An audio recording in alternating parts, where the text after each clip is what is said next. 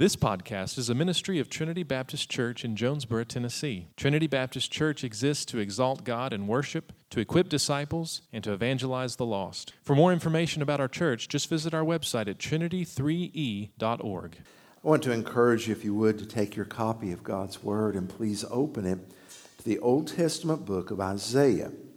Isaiah chapter 60, verses 1 through 3 will be our text this morning. Beginning this morning and over the next four Sundays, we're going to be examining a Christmas wish list. Not the wish list we normally think of.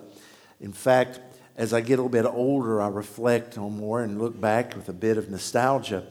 To me, growing up, the sign that Christmas was not far away actually occurred in October with the arrival of these two things, the Christmas wish book from Sears. Actually, on the screen on the right side is the 1975 wish book, on the left, 1977. These usually came in October, and I couldn't wait to get to them because I would get a red marker and then begin looking through, marking all the toys that I hoped I would get that Christmas. And it's amazing that, you know the old saying, the more things change, the more they stay the same. Amazon, the online behemoth, actually publishes a hard copy paper catalog that they mail out. In fact, I had a little bit of satisfaction watching my grandson pick up the Amazon catalog with his red pen, circling pages as he went through the book. But behind the gifts, behind the stuff that we want, recognize there's something deeper for which we are longing. I think as we get older, we realize that the most important things in life, or I hope we realize that the most important things are not stuff. It's relationships. It's things like peace, joy, love, and hope that are the most important. Those are the things that we really want, because those are the virtues that are extolled during the Christmas season. Christmas is associated, and rightly so, with the songs that we sing, the carols that we grow up with. So hope, for example. Think of the words of the carol, O Holy Night. A thrill of hope, the weary world rejoices, for yonder breaks a new and glorious morn. Hope, peace. We'll sing this season of the message the angels brought of peace on earth and goodwill toward men. Of course, joy becomes predominant. Joy to the world, the Lord is come. We sing words written by Isaac Watts in 1719 that still resonate today because we long for joy. And of course, love. The chorus or one of the verses of Silent Night says, Son of God, love's pure light. Each of these virtues are what we really long for. Now, the tragedy is that often we think there are things that can supply these. But we realize that we need something more substantive, something deeper in which to anchor and to give us these virtues. So this month, we're going to be taking a look at each of these virtues, beginning this morning with hope. Isaiah chapter 60, verses 1 through 3, speaks a word of hope to a nation, a people. Specifically, the people of God, God's own people that were now struggling with despair. Follow with me as I read. Arise, shine, for your light has come, and the glory of the Lord has risen upon you. For behold, darkness shall cover the earth, and thick darkness the peoples. But the Lord will arise upon you, and his glory will be seen upon you. And nations shall come to your light, and kings to the brightness of your rising. Hope is defined, and this is simply one definition. Hope is an optimistic state of mind that is based on an expectation of positive outcomes with respect to events and circumstances in one's life or the world at large. Optimistic state of mind based on an expectation that things will work out. Now, even though this definition has the word optimistic in it, hope is more than just optimism. Philosopher Terry Eagleton says that there is indeed a difference between hope and an optimistic outlook. Although they may share some of the same qualities, he argues that optimism is more of a disposition and outlook. In fact, he writes, "Always look on the bright side of life has about as much rational force as always part your hair in the middle." Hope is different. He says hope is anchored and supported by reasons. Whereas optimism may be an outlook, a disposition one has where there's no reason to be optimistic. Hope is anchored in something, supported by something. Optimism may have no foundation, whereas hope is built upon something. So it begs the question then, what is the basis for your hope? For many of us, our basis for hope is just simply, well, I'm going to figure out a way to get through it. Believe in yourself. You can muster up the willpower, the ingenuity. Many of us grew up on the old children's tale of the little engine that could, that had to get the toys over the mountain, and he was faced with what was an insurmountable hill. And you remember, what did the little engine say as he came and started going up the mountain and it started getting harder? What did he say? I think I can, I think I can. You got to do it in the rhythm of a train. I think I can, I think I can, I know I can, I know I can. And the little engine gets over the hill. Well, here's a dose of pessimistic reality. If that little engine did not have enough horsepower to get over the hill, it weren't going to make it. If it required 200 horsepower to get over it and it had 100 horsepower, sorry, kids. Now, I know I sound like the Grinch in pointing that out. But that's what happens when we rely on ourselves, because every one of us will find ourselves with circumstances that we don't have the capacity to face. We will face troubles in which we wonder, how in the world can we get through this?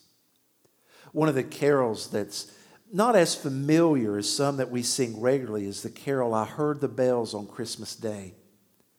It was written by Henry Wadsworth Longfellow in 1863. Longfellow wrote this out of a period of profound grief.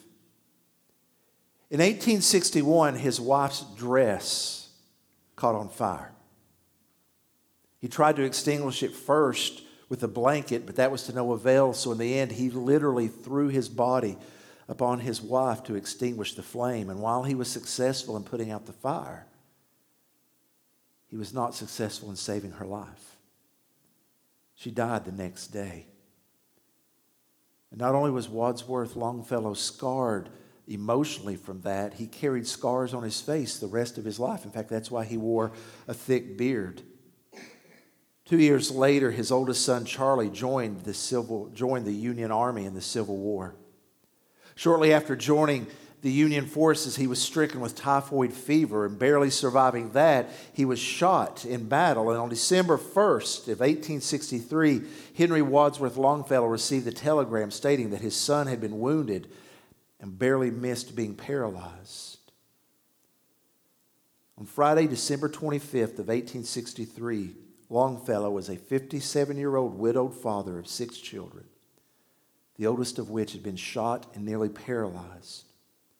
He sat down and he wrote a poem that was seeking to capture the pain that he felt and the distance between what he believed as a follower of Christ and the way the world was.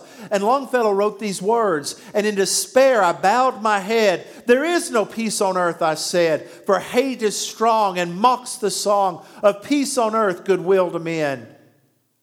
Then pealed the bells more loud and deep. God is not dead, nor doth he sleep. The wrong shall fail, the right prevail, with peace on earth, goodwill to men. You see, Longfellow encountered something that he could not overcome. And so he recognized his only hope was in seeking the Lord. The nation and the city of Jerusalem was in a similar state. The people of God had bowed their heads because they saw no reason for hope. They felt abandoned by God, and the truth is they had no one to blame but themselves because they had rejected God. They had stubbornly shook their fist in the face of God and said, "We'll do what we want to do." And God said, "Okay, your will be done." They reaped what they had sown.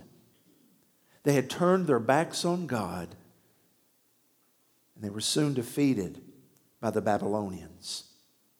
In the midst of this defeat, hope was a scarce commodity. Despair was rampant.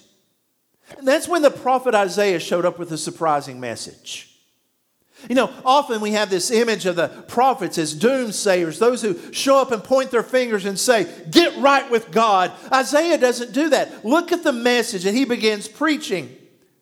"Arise, shine, your light has come. There is hope."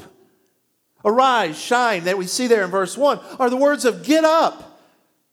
We may repeat them in some form every morning. If you wake up your child or your spouse and say, "Rise, shine," and they say, "Get out of the room." Here it is. God's saying, arise, shine. Time to get up. Time to move. Now understand, he's talking about something deeper here than just waking up physically. Tony Campolo recounts that when he was a graduate student, he took a course in Chinese philosophy. He had a conversation one day with a Buddhist monk that was teaching the course. The Buddhist monk looked at him and he said, "As a Christian, you teach your children to pray all wrong. You teach them to pray, 'If I should die before I wake.' It would be better if you taught them to pray, 'If I should wake before I die.'" The monk was pointing out that no one seemed to be totally alive. That even people who profess to follow Jesus seem to be walking around in some zombified state, not really enjoying life, not really living with the peace that Christ promises.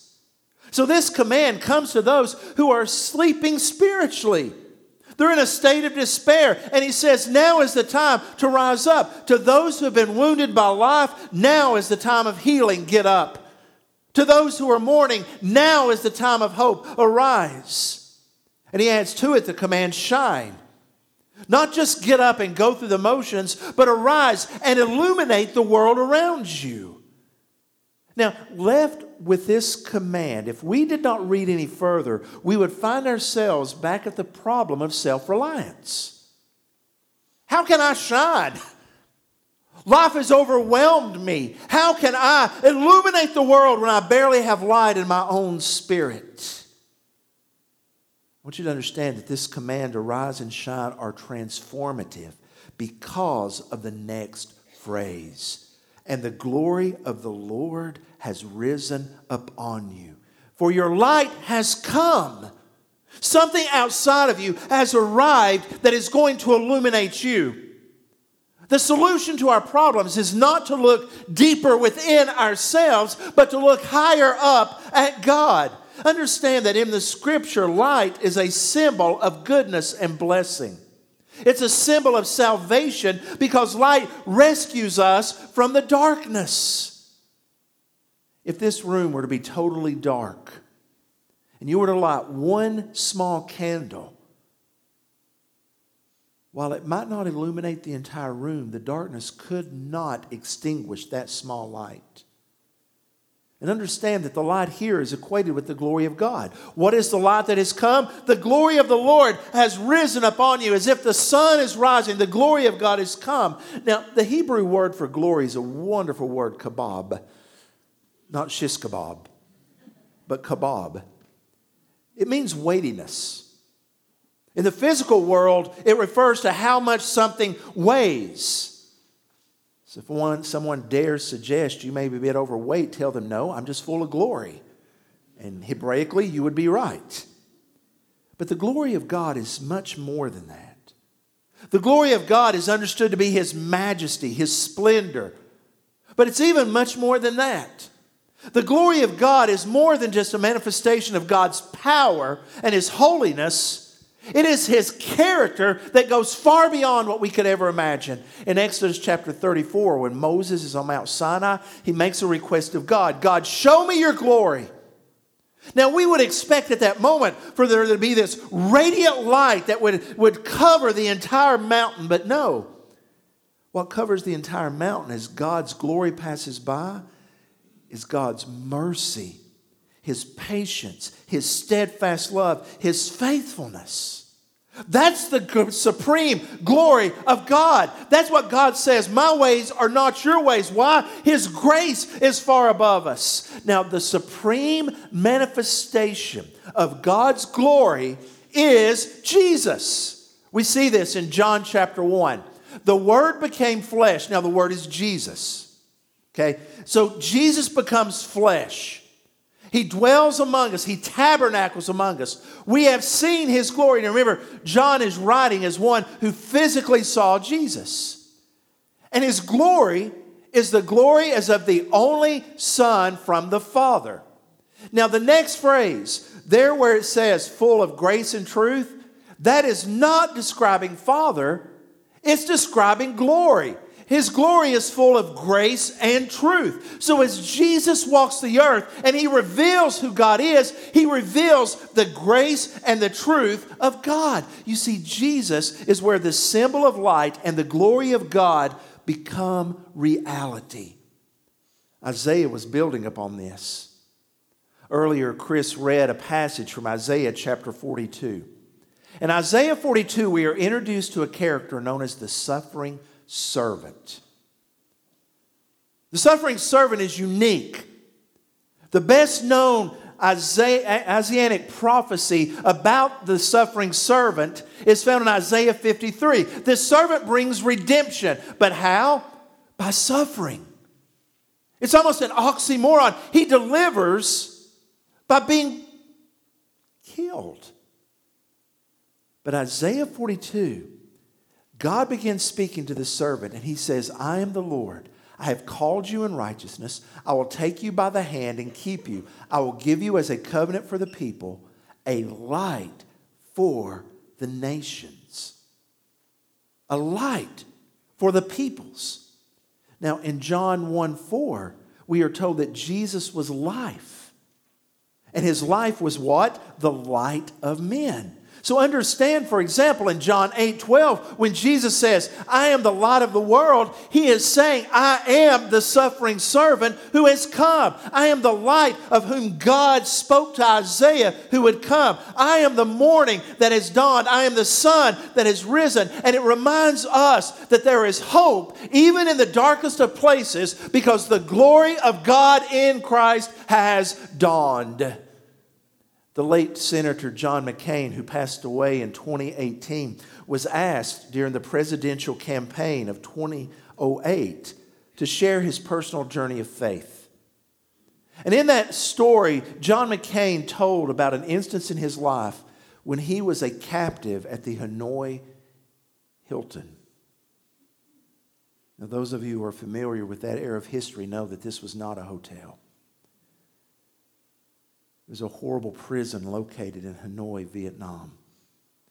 McCain said that when he was a prisoner there, his captors would tie his arms behind his back, loop the rope around his neck and ankles so that his head was pulled down between his knees. And he would often be left in that position overnight. He said one night a guard came into his cell. The guard put his finger to his mouth to signify, be quiet, don't say anything. And that guard loosened his ropes to relieve the pain. The next morning, just before that guard went off shift, he came back in and tightened up the ropes again, never saying a word. A month later, McCain said it was Christmas Day. He was standing in the dirt courtyard when he saw the same guard approaching him. The guard walked up and stood silently next to John McCain. He didn't look at him. He didn't smile. But then he simply looked down, and with his sandaled foot, he drew a cross in the dirt. And he stood wordlessly looking at the cross. And McCain said, I remembered that the true light of Christmas had come and that Jesus was with us even in the darkness of a Vietnamese prison. The darkness can never extinguish the light. And the world needs that light. You see, in verses 2-3, we are given a because, a describing verse. For behold, darkness shall cover the earth, and thick darkness the peoples. Remember, if light is the blessing, the favor, and the salvation of God, darkness becomes a metaphor for despair, sin, judgment, and shame. This darkness covers the earth, this thick darkness, this unrelenting darkness upon all the peoples. That is our common state. It's almost like a cloud of volcanic ash has covered the earth and the light is being put out. Then he reminds us that our purpose is to shine the light. The Lord will arise upon you. Now remember, we are not generating the light. It's the Lord shining through us. His glory is going to be seen upon you. Who is seeing it? The peoples in darkness. The nations shall come to your light. If my premise is correct, and I believe it is, that what we really hunger for is hope, peace, love, and joy. The world is hungering for those things. And when they are on display in the world through God's people, the world around us is going to be attracted to that. You see, we are to show the kindness, goodness, and faithfulness of God. That's how we display His glory. And this is a light for the nations. That's why we unashamedly promote the Lottie Moon offering for international missions. The world is in darkness and needs the light. And church, just as it was said of the people of Israel, they exist to show the light to the nations, so do we. And it's not just about what we do in the world around us. It's about what we do in our neighborhoods. December of 2021, the Washington Post carried an article of something amazing that happened in a neighborhood in Baltimore. It actually started in November with a single string of Christmas lights on a Baltimore County street. Kim Morton was at home watching a movie with her daughter. She got a text message from her neighbor who lives directly across the street, and he told her to peek outside. Her neighbor, Matt Riggs, had hung a string of white Christmas lights stretching from his house over the top of the road to her house. And he had left a tin of homemade cookies on her doorstep. And he told her that the lights were meant to reinforce that they were always connected. Matt Riggs said, I reached out to Kim because she needed to know that she was loved. She had been dealing with depression and anxiety. She was grieving the loss of a loved one and struggling with work-related stress that had led to panic attacks. So Matt Riggs decided that a bit of brightness was in order, but he did not expect what would happen next. It sparked a neighborhood-wide movement. In the days that followed Matt Riggs' light-hanging gesture, neighbor after neighbor followed suit and began stretching lights from one house to the next to show that they were connected. Leib Comissio, who lives on the other end of the block, saw what Riggs had done, and so she said to her neighbor, let's do it too. And before we knew it, we were cleaning out Home Depot of all the lights. Little by little, the whole neighborhood started doing it, and those lights became a physical sign of connection and love. Church, we are the light of the world, and that light is hope. It is too easy for us to sit back and bemoan the state of the world and wring our hands as if there is no hope. We of all people should be the ones to acknowledge, yeah, things look bad, but we serve the God who conquered death. Fear not. I want to ask you, if you would, to bow your heads with me, if you will. All of us at one time or another, we will experience those moments of darkness and despair. We're not immune from that. That's where we need to be reminded that the light has come. If I could be so bold, I would say to those of you who are struggling, you are loved. The momentary pain you are facing is not eternal. There is hope. And I would say to those that are in a place right now where it's a smooth period in life, the Lord may be laying someone on your heart to reach out to, someone that needs to be reminded of the hope. You may not need to do just a grand gesture. It may be something as simple as a text message that says, I was thinking of you today. You are loved. Let's show the love of Jesus, the hope of Jesus to one another. Father, thank you for the hope you give us, the hope founded on the reality of the gospel. For it is in your name that we pray. Amen.